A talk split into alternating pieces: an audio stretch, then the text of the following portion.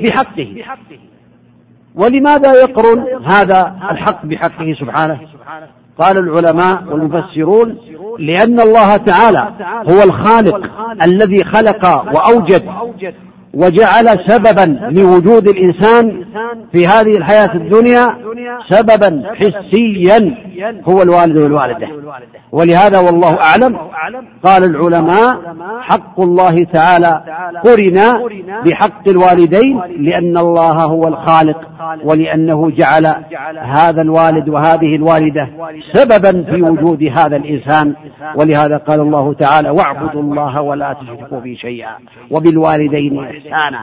قال وقضى ربك ألا تعبدوا إلا إياه وبالوالدين إحسانا.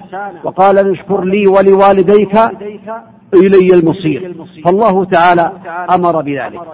بر الوالدين في الحقيقة هو من أفضل الأعمال. ولهذا قال النبي عليه الصلاة والسلام لعبد الله بن مسعود حينما سأله أي الأعمال أحب إلى الله تعالى؟ فقال عليه الصلاة والسلام الصلاة لوقتها. قال قلت ثم أي؟ قال ثم بر الوالدين. قال قلت ثم أي قال الجهاد في سبيل الله. إذا بر الوالدين أعظم الواجبات بعد الصلاة التي لا يكون الإنسان مسلما إلا بها. فمن لم يصلي لم يكن من المسلمين.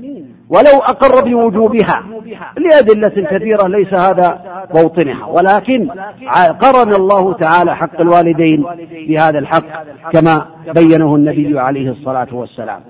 بر الوالدين يرضي الرب كما قال النبي عليه الصلاة والسلام. رضا الرب في رضا الوالدين وسخط الرب في سخط الوالدين. وأنا لم أذكر هذه الأحاديث أي تخريج هذه الأحاديث لكني قد وقفت على تخريجها فهي أقل حديث يذكر في هذا الموقع أو في هذا المكان إن شاء الله يكون أقل الأحوال أن يكون درجة حسن كما ذكر العلماء رحمهم الله تعالى. فلا شك أن رضا الرب برضا الوالد كما قال النبي عليه الصلاة والسلام. الوالد أوسط أبواب الجنة. كما ثبت عن النبي عليه الصلاة والسلام بقوله قال الوالد أوسط أبواب الجنة. فمن شاء فليصل هذا الباب فليفتح هذا الباب ومن شاء فليغلقه. أو كما قال النبي عليه الصلاة والسلام. أو قال الوالد أوسط أبواب الجنة. فإن شئت فأضع ذلك الباب أو احفظه هذا يدل على أهمية بر الوالدين والإحسان إليهما. بر الوالدين أعظم من الجهاد في سبيل الله تعالى. ولهذا جاء رجل إلى النبي عليه الصلاة والسلام فقال يا رسول يستأذن النبي عليه الصلاة والسلام بالجهاد فقال ألك والدان؟ قال نعم. قال ففيهما فجاهد جاهد في والديك الجهاد بذل الوسع والطاقة في ما يحبه الله تعالى بإرضاء الوالدين. وجاء رجل إليه آخر قال يريد الجهاد. يستأذن النبي عليه الصلاة والسلام. فقال ألك أم؟ قال نعم. قال إلزمها. فإن الجنة تحت رجليها وفي رواية ألك والدان؟ قال نعم.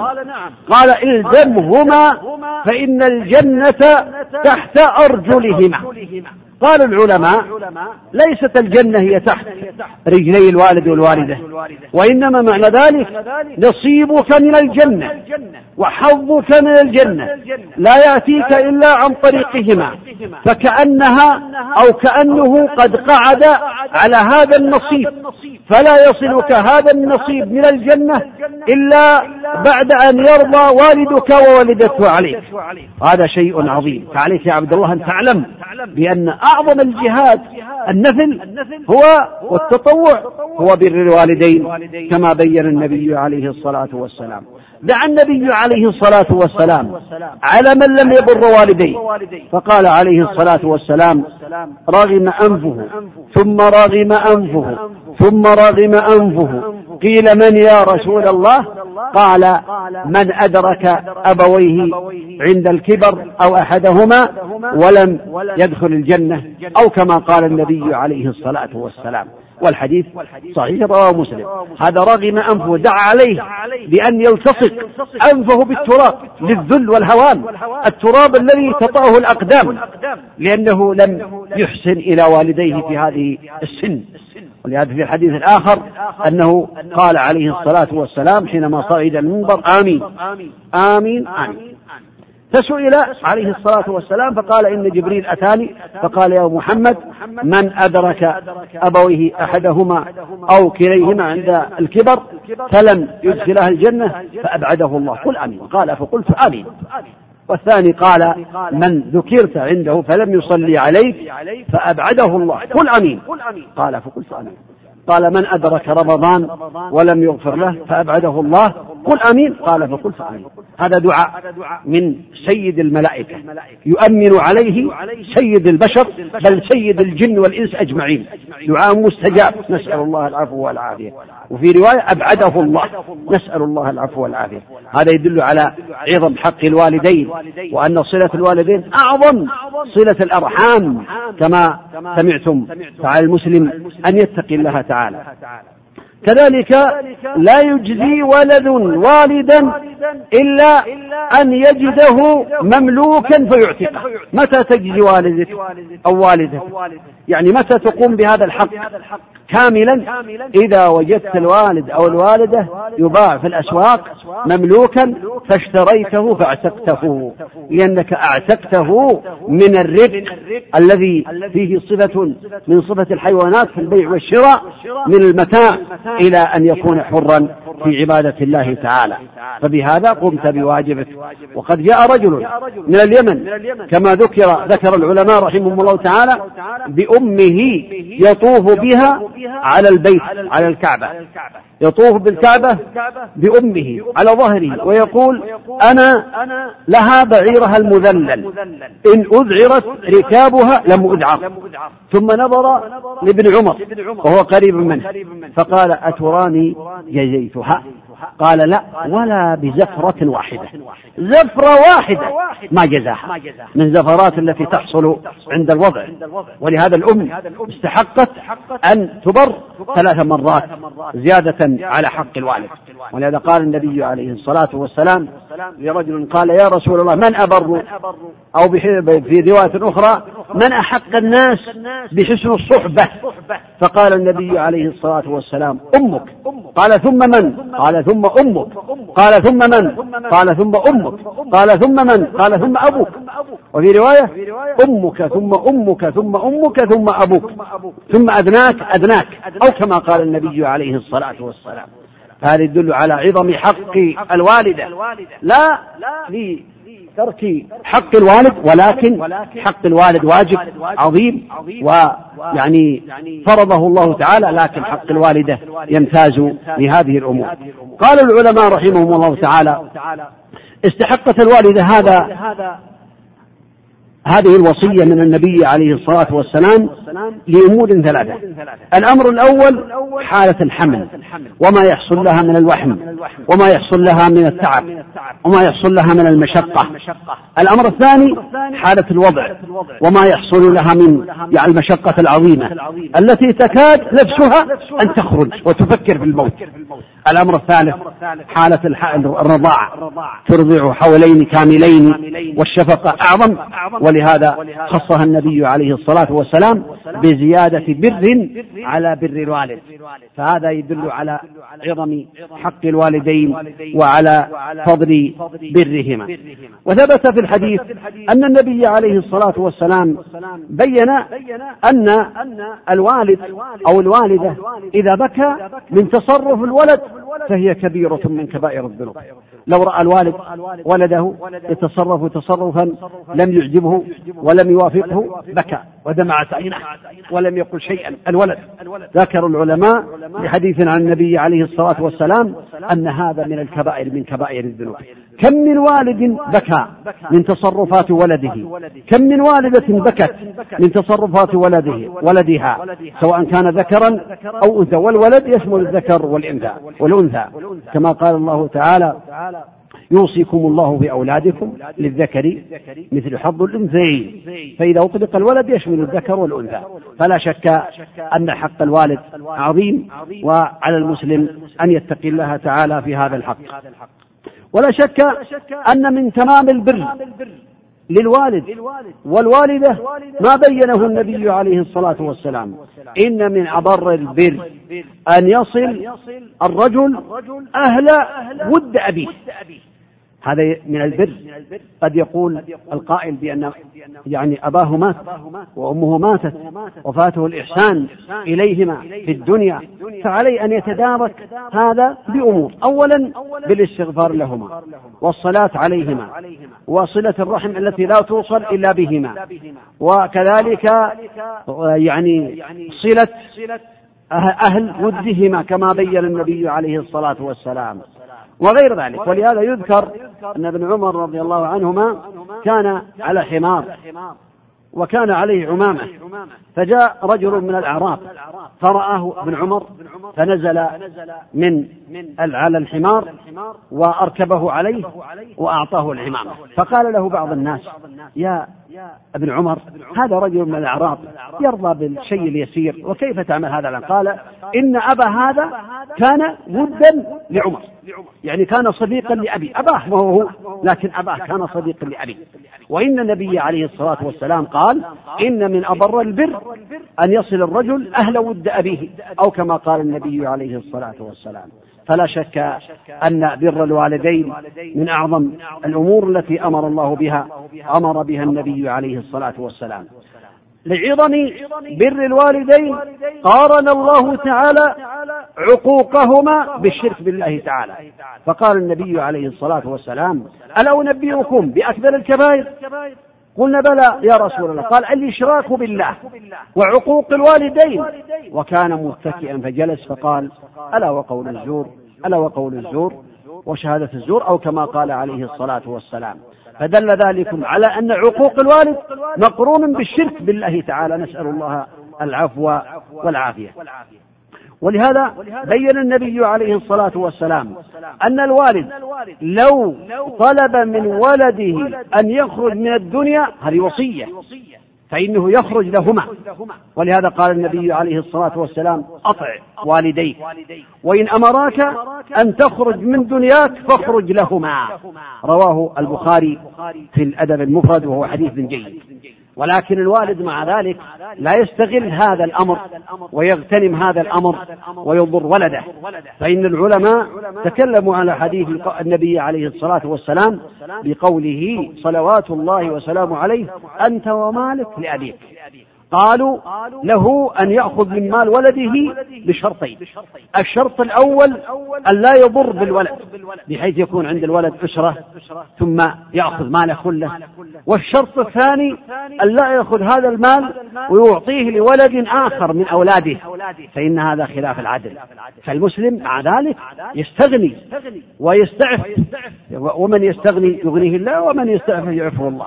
فإذا لم يكن بحاجة فعليه أن يكون عفيفا. أنا أخبر وأعرف كثيرا من الناس ليس له رغبة في مال ولده إذا كان غنيا أو كان مسدود الحال لأن رغبته فيما عند الله رغبته أن يوجد أولادا يدعون الله تعالى ويعبدون الله تعالى ويدعون له وينفعونه في الآخرة لقول النبي عليه الصلاة والسلام إذا مات ابن آدم انقطع عمله إلا من ثلاث. وقال منها ولد صالح يدعو له. فلا شك أنه لا ضرر ولا ضرار لأن بعض الناس يستغل هذا الحديث ويقول أنت ومالك لأبيك.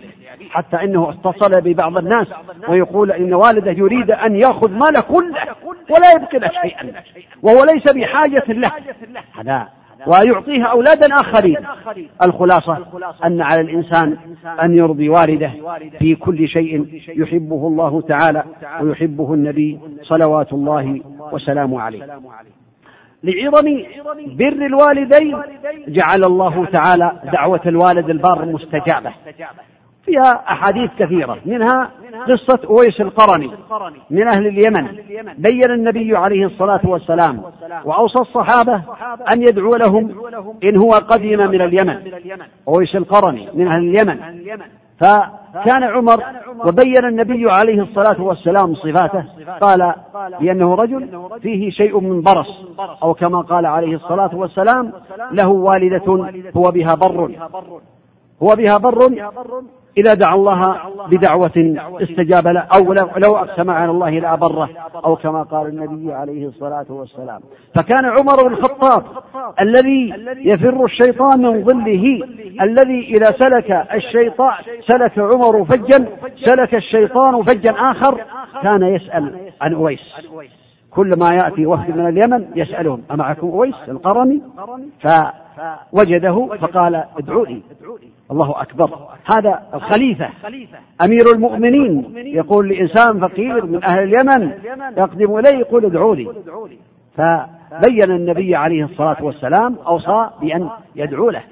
فهذا يدل على أن من بر والديه فإنه يكون مستجاب الدعوة. القصة الثانية في الحديث الصحيح. أن النبي عليه الصلاة والسلام بين أن ثلاثة نفر كانوا آواهم المبيت إلى غار. فانطبقت عليهم صخرة. فقالوا حينما رأوا هذه الصخرة العظيمة في هذا الكهف قالوا لن ينجيكم إلا أن تدعوا الله تعالى بصالح أعمالكم. فقال الأول اللهم إنه له إنه لي كان لي أبوان شيخان كبيران وكنت لا أغبق قبلهما أهلا ولا مالا. فنيا بي طلب الشجر يوما شجر يوما فلم أره عليهما حتى ناما. فحلبت غبوقهما وجعلت على كفي أنتظر استيقاظهما. فحتى برق الفجر والصبية يتضاغون عند قدمي. فاستيقظا حينما برق الفجر فأسقيتهما غبوقهما. اللهم إن كنت فعلت ذلك ابتغاء مرضاتك أو وجهك فافرج عنا ما نحن فيه من هذه الصخرة فارتفعت الصخرة غير أنهم لا يستطيعون الخروج. والحديث مشهور معروف رواه الإمام مسلم في الصحيح. والثاني دعا الله بعفته. والثالث دعا الله تعالى بحسن معاملته مع الناس. الخلاصة أن من بر والديه فيكون مستجاب الدعوة ولو لم يرى استجابة الدعوة. قد يدعو ويستجيب الله له وهو لا يرى هذه الدعوة لأن النبي عليه الصلاة والسلام قال ما من مسلم يدعو الله بدعوة ليس فيها إثم ولا رحم إلا أعطاه الله بها إحدى ثلاث. إما أن يعجل له دعوته في الدنيا وإما أن يصرف عنه من الشر مثلها وإما أن يدخرها له إلى يوم القيامة. فقال الصحابة إذا نكثر. قال الله أكثر. الله أكبر. فالخلاصة أن بر الوالدين من أعظم الواجبات فعلى المسلم أن يتقي الله تعالى ويكفيه حديث واحد عن النبي عليه الصلاة والسلام أنه قال ثلاثة حرم الله عليهم الجنة وأوجبهم لهم النار أو كما قال عليه الصلاة والسلام. مدمن الخمر والعاق لوالديه والديوث الذي يرضى في أهله السوء. نسأل الله العفو والعافية. ولعظم حق الوالدين. جعل الله جعل النبي عليه الصلاة والسلام حق الخالة بمنزلة الأم. قال فقال الخالة بمنزلة الأم. فلو فاتت الأم خالة تكون الخالة بمنزلة الأم في البر والإحسان وغير ذلك من الأعمال التي بينها النبي صلوات الله وسلامه عليه. وجاء في الحديث الثابت لا ينظر الله إلى من عق والديه يوم القيامة. نسأل الله العفو والعافية وبر الوالدين من أعظم الواجبات. أما صلة الأرحام فهي كما تقدم وكما سمعتم صلة القريب. القريب سواء كانوا من الحواشي أو من الأرحام الأعمام والعمات والخالات والأخوال والخالات وكذلك الإخوة والأخوات والفروع والأصول لهؤلاء والأقرباء كما قال النبي عليه الصلاة والسلام أمك وأباك وأختك وأخاك ثم أدناك أدناك أو كما قال النبي صلوات الله وسلامه عليه. فلا شك أن حق الأرحام حق عظيم ينبغي للمسلم أن يحسن إلى أرحامهم.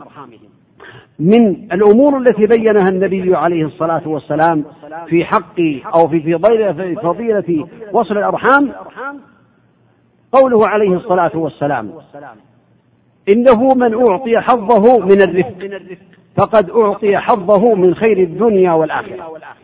وصلة الرحم وحسن الجوار يعمران الديار ويزيدان في الأعمار.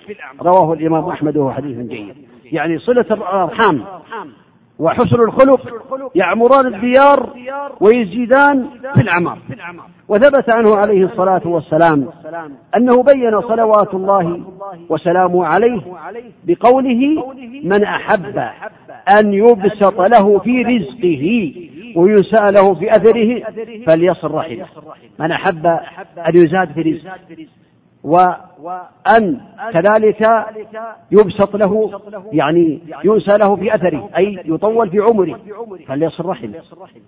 وفي رواية من؟ في هذه الوصل يدل على أن من وصل رحمه هذا يحصل له.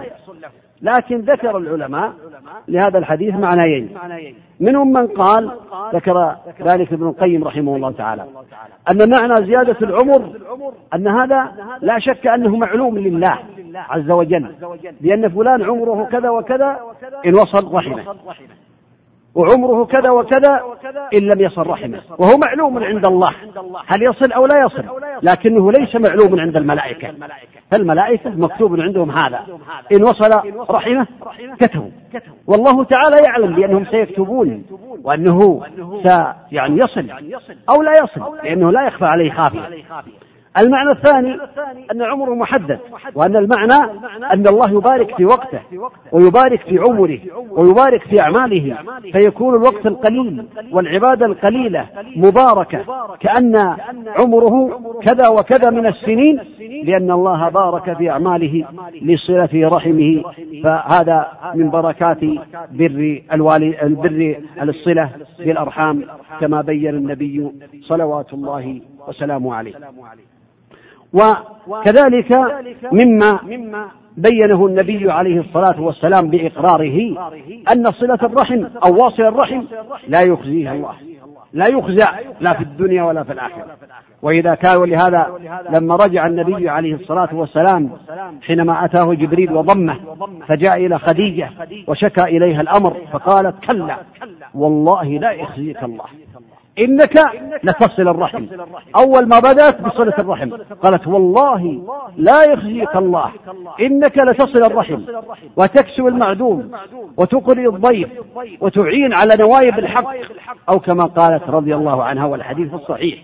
فواصل الرحم لا يخزيه الله تعالى لا في الدنيا ولا في الآخرة. وكذلك واصل الرحم. من وصل رحم من أسباب دخول الجنة. ولهذا قال النبي صلوات الله وسلامه عليه حينما سئل صلوات الله وسلامه عليه بل قال أيها الناس أفشوا السلام وصلوا الأرحام وأطعموا الطعام وصلوا بالليل والناس نيام تدخلوا الجنة بسلام. إذ من أسباب دخول الجنة صلة الأرحام كما بين النبي عليه الصلاة والسلام. ومن أسباب العقوبات العاجلة التي تقع للناس. العاجلة قطيعة الرحم. ولهذا ثبت عن النبي عليه الصلاة والسلام أنه قال ما من ذنب أجدر أن يعجل الله عز وجل لصاحبه العقوبة من قاطع الرحم من قطيعة الرحم والبغي. إذا هذا الذي يقطع رحمه ربما تحصل له العقوبة كما بين النبي عليه الصلاة والسلام عاجلا غير عاجل. يكون محروما من الجنة. فقد ثبت عن النبي عليه الصلاة والسلام أنه قال لا يدخل الجنة قاطع رحم. رواه أبو داود. وفي مسلم لا يدخل الجنة قاطع. هذا وعيد شديد. نسأل الله العفو والعافية. والله تعالى حينما خلق الخلق قامت الرحم فتعلقت بالعرش وقالت يا ربي ويجهلون. وكذلك يحسن إليهم في الأمور كلها وهم يسيئون إليه. هذا يحصل على أمرين. الأمر الأول أنه كأنه يسفهم الملة الرماد الحار لما يحصلون عليه من الإثم. والأمر الثاني أنه يثاب. و يكون معه عوين ويعينه عليهم. ولا شك أن الإنسان إذا عمل عملا فإنما يقصد به وجه الله تعالى. والصدقة على القريب كما بين النبي عليه الصلاة والسلام الفقير صدقة وصلة ولكنها على القريب على القريب صدقة وصلة وهي على الفقير صدقة. ولهذا بين النبي عليه الصلاة والسلام أن من أعظم الصدقة.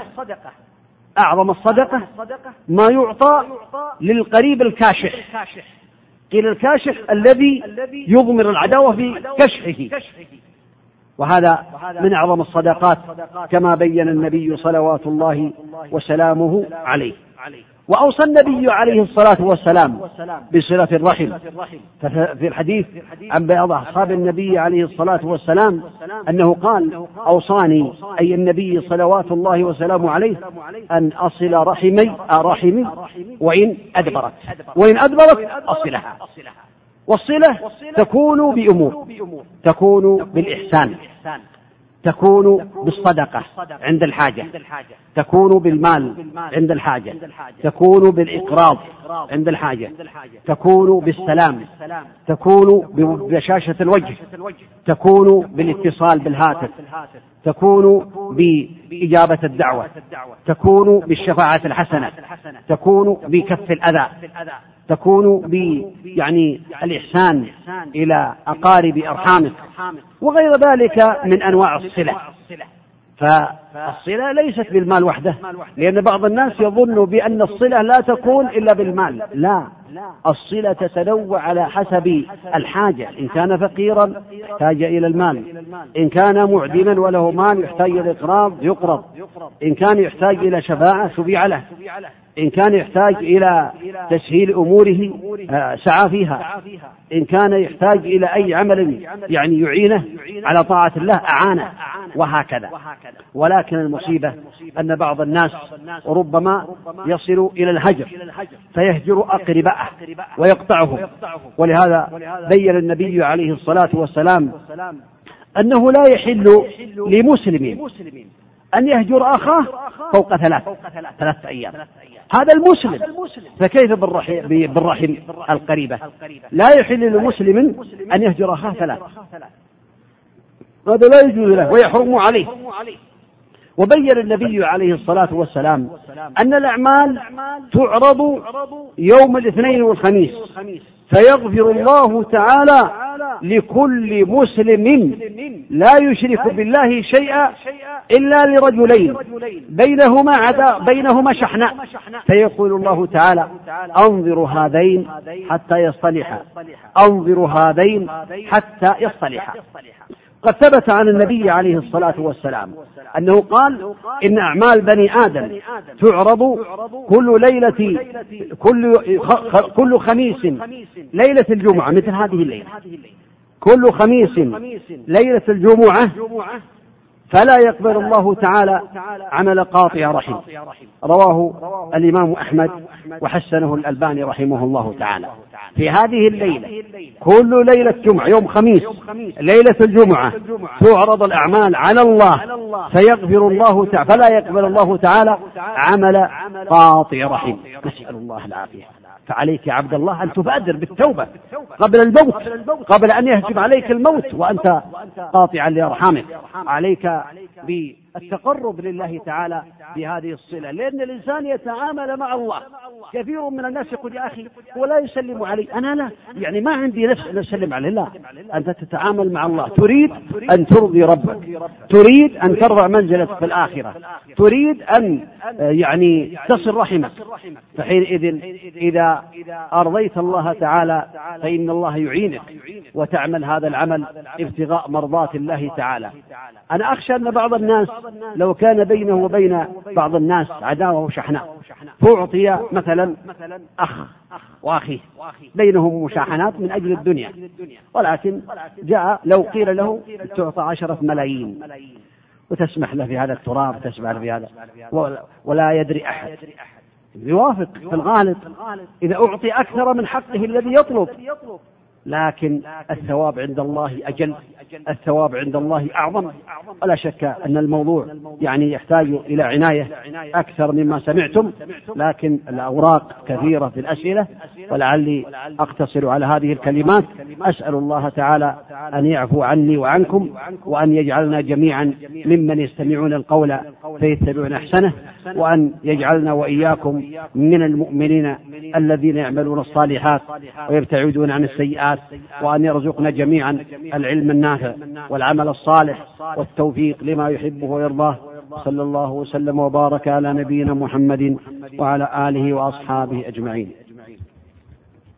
جزا الله خيرا فضيلة الشيخ سعيد بن علي وهب القحطاني. على هذه الكلمات المباركات التي نسأل الله جل وعلا أن يجعلها في موازين حسناته وأن يرفع بها درجاته وأن يكفر بها سيئاته. إنه ولي ذلك والقادر عليه. كما ذكر شيخنا حفظه الله أن الأسئلة كثيرة جدا ونقتصر على الأسئلة المتعلقة غالبا بالموضوع. يقول السائل فضيلة الشيخ هل من بر الوالدين إعانتهما على شراء الأمور المنكرة؟ فوالدي قد يأمرني أن أشتري له الدخان أو القات وإذا لم أفعل فإنه يغضب علي غضبا شديدا. فما موقفي من ذلك؟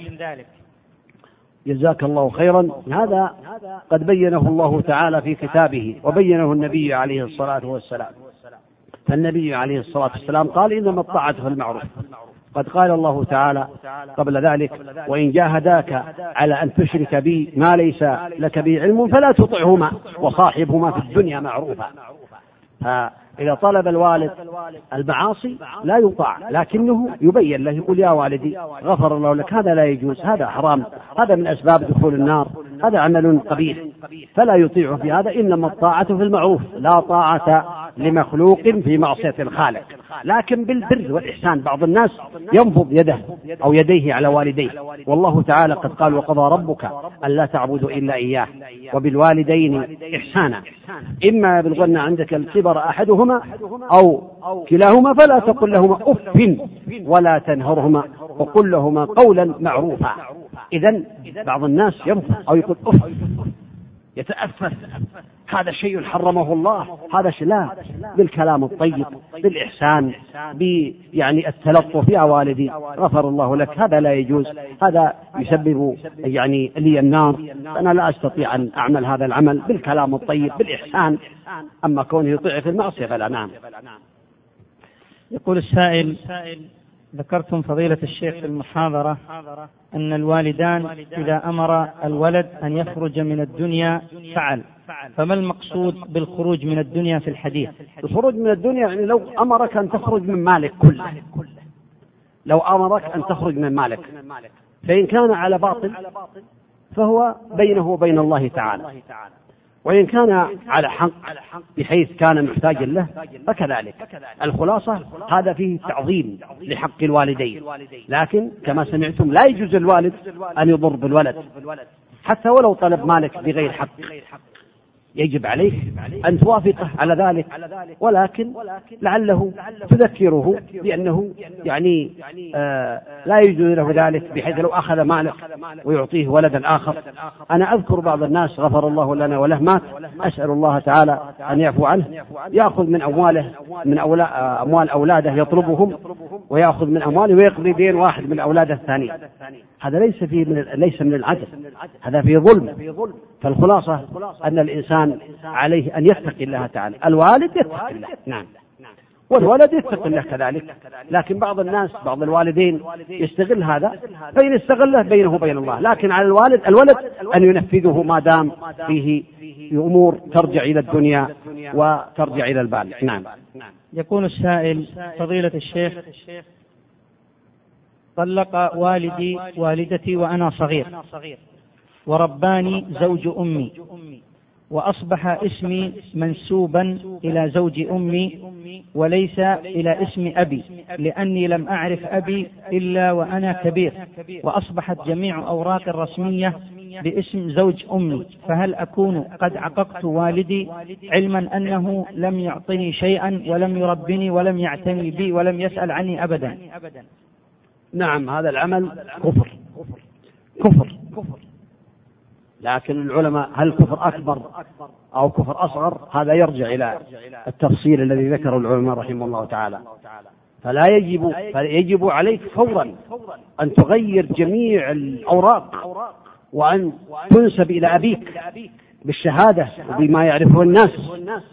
لأن النبي عليه الصلاة والسلام بين بأن ذلك من أنواع الكفر والعياذ بالله أن ينتسب الرجل إلى غير أبيه. أما بالنسبة لوالدك فيجب عليك أن تبر حتى ولو لم ينفق عليك شيئا لأن الله جعله سببا في وجودك. الله الخالق والمعطي والمانع. جعل هذا الوالد سببا في وجودك. والله تعالى أمرك بطاعته في طاعته سبحانه. ونهاك عن معصيته. عن معصية الوالد بمعصيته. فعليك أن تبر والدك. ولو لم ينفق عليك. ولو لم يحسن إليك في الصغر. حتى لو كان مشركا. لو كان مشركا. يجب عليك أن تحسن إليه. ولكن لا تطيعه في الإشراك كلامك هذا يدل والعلم عند الله تعالى أنك قد عققت أباك. وأن عليك أن تتوب إلى الله تعالى. لأنك جعلت الطعام والشراب هو يعني السبب في بر الوالدين. هل قال النبي عليه الصلاة والسلام لأنه أطعمك لأنه غذاك لأنه أسقاك أمر الله, أمر الله تعالى وأمر النبي عليه الصلاة والسلام بالإحسان إلى الوالدين مطلقا سواء كان أعطاك أو لم يعطك أما أوراقك واسمك فيجب عليك أن تغيره وأنا أرى أنه يجب عليك من هذه الليلة أن تسعى في تغيير والحمد لله الأمور ميسرة. الأمور ميسرة نعم. يقول السائل أنا طالب في الجامعة. وأنا أستغرب أن هذا يكون موجود وأستغرب من سكوت الوالد. هذا يدل على الوالد ربما يكون إنسان يعني يعني مغلوب على أمره وهو ساكت. ولده ينسب إلى غيره ويعيش بين الناس. هذا من الظلم هذا من القطيعة من الولد. والده موجود ينتسب إلى غير والده حتى ولو لم يكن موجودا. والوالد ساكت. هذا من المصائب. نسأل الله العفو والعافية. نعم. يقول السائل أنا طالب في الجامعة وفي الإجازة يوجد لدي عمل في أحد الشركات في إحدى مدن المملكة ولكن والداي يحتاجان بجانبهما في أعمال البيت. فماذا ترى في هذا الأمر؟ أرى إن سمح لك الوالد والوالدة في العمل تذهب إلى العمل. وإذا قال الوالد والوالدة لا تعمل نحن بحاجة إليك فعلى حسب ما يرى الوالد والوالدة. نعم. يقول السائل ذكر في الحديث من الأمور التي يبر بها الولد والده بعد والده بعد وفاته الصلاة عليهما. فما معنى الصلاة عليهما؟ الحديث فيه مقال لكن معناه صحيح. الصلاة عليهما والدعاء لهما وصلة الرحم التي لا توصل إلا بهما. المعاني الصحيحة جاءت في أحاديث أخرى. معنى الصلاة عليهما من الصلاة عليهما الصلاة الجنازة. ومن الصلاة عليهما الدعاء. لأن الدعاء صلاة. صلى اللهم صل على محمد اللهم أثني على محمد. هذا دعاء. صلاة الله على عباده ثناؤه عليهم. وصلاة العباد على النبي عليه الصلاة والسلام والدعاء هي الدعاء. الخلاصة أن الصلاة عليهما يدخل فيها الصلاة على الجنازة جنازته ويدخل فيها الدعاء لهما. نعم. يقول السائل والدي مقاطع لأخته. وهي تريد أن تسلم عليه وتدخل عليه ولكنه يرفض أن يسلم عليها بحجة أنها تدافع عن زوجها الذي بينه وبين والدي خصومة. فكيف أنصحه وكيف أجعل عمتي تدخل وتسلم عليه؟ أولا يعني البنت. كثير من الناس لا يعتبر البنت شيئا. والله تعالى قد رتب على ذلك الفضل العظيم. بين النبي عليه الصلاة والسلام أن من كان له أختان أو بنتان فأحسن إليهما. فإنه يكون مع النبي عليه الصلاة والسلام في الجنة كهاتين وأشار بالوسطى والسبابة. حتى أختك إذا كان لك أختان أو بنتان. وبين النبي عليه الصلاة والسلام أن من عال جاريتين حتى تبلغ كان كنا له حجابا أو سترا من النار أو كما قال النبي عليه الصلاة والسلام. ولهذا كثير من الناس يكره البنات وهذا من عادات الجاهلية. ومنها هذا الذي يقاطع هذه البنت من أجل زوجها. قد جاء النبي عليه الصلاة والسلام يعني هذا يدل على فضل البنات.